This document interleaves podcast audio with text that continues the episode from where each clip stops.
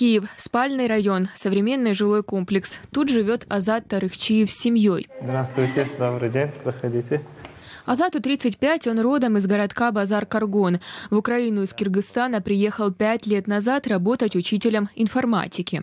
Украину я считаю своим вторым домом. С первых дней моего приезда сюда я, то есть, я не чувствовал себя тут чужим. Сейчас Азат, директор частной школы в Киеве, вспоминает, как для его семьи два года назад началась война, которую развязала Россия.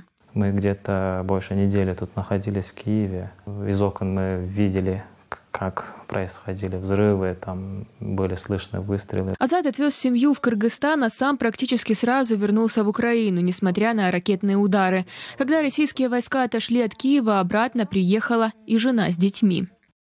Находясь тут хорошие времена, когда все было тут хорошо, и выехать, когда тут трудные времена наступило, мне по совести это себе я просто позволить не мог. Родственники и знакомые из Кыргызстана решение Азата вернуться в Украину во время войны не понимали и даже осуждали.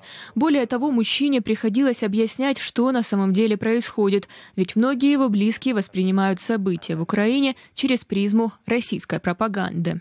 Им объясняли то, что там нету никаких тут, э, мы не видели никаких националистов. И то, что говорят там бандеровцев, мы не встречали никого. Э, но все-таки люди-люди, э, информация влияет на человека.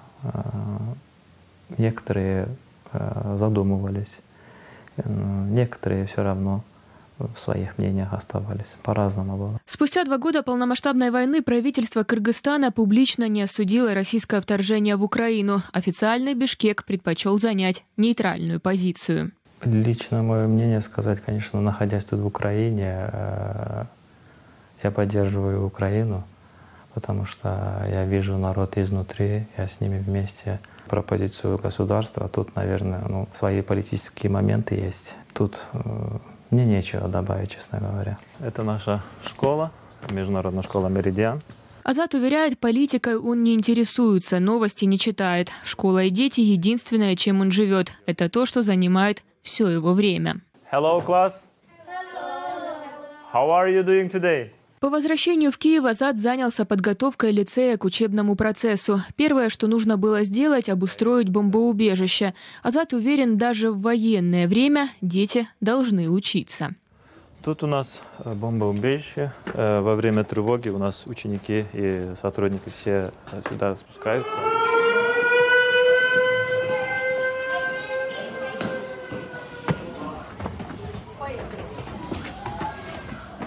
Страшно то, что к этому привыкаешь. Получается, мы и во время тревоги у нас э, обучение не прекращается, продолжаем.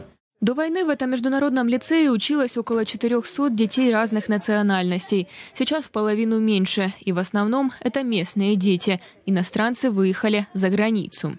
Тут мы не только работаем над э, получением чисто образования, да, еще и над характерным развитием, чтобы тут дети выросли свободными, где они могут самовыражаться. Уроки в лицее проходят на английском и на украинском языке. Азат говорит, в школе пытаются создать такую обстановку, чтобы дети вообще не думали и не вспоминали о войне. Это, учитывая на данную ситуацию в стране, в школе у нас э, вообще мы русский язык не разговариваем. Азат за пять лет уже тоже выучил украинский и свободно говорит на нем. Доброго ранку, діти. Як ваши справы? Все добре. Дома с семьей Азат общается на кыргызском. В первую очередь, чтобы дети не забывали родной язык, а жена часто готовит их национальные блюда. Э, стараемся иногда э, ностальгию провести детям тоже это, чтобы не забывали вкус, да. Вернется ли когда-то Азат с семьей на родину, ему прогнозировать сложно, пока свою жизнь он видит в Украине. А дальше, говорит время, покажет. Даже если э, будем куда-то выезжать, куда-то в другую страну, мы это будем э, помнить Украину как наш второй дом. Юлия Жукова, Андрей Шурин. Настоящее время. Украина.